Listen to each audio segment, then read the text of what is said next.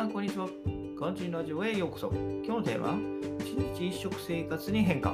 お昼に野菜を食べてます。というテーマでやっていこうかなと思います。ね。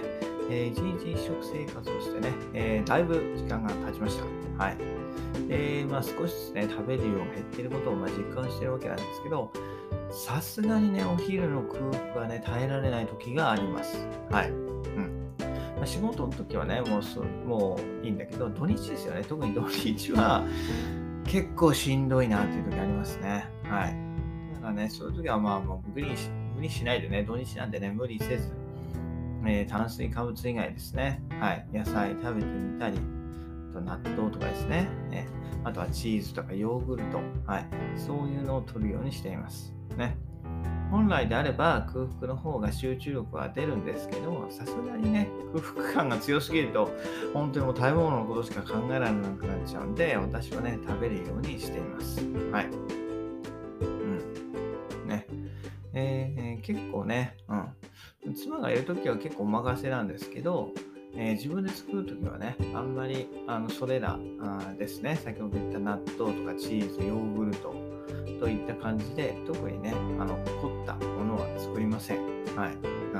まあ、何より面倒だっていうのもあるしね。はい。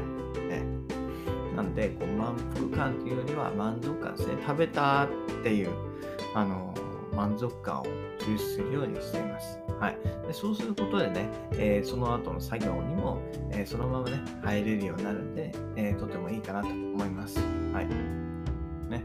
え今まではね、もう1日3食食べてきたけれども、これから1日1食にして、たまには1日2食にしてみるとったところでね、えーそれぞれこう両極端、えーを経験して、自分の、はい、いいところで落ち着かせるのがいいかなと思います。はい。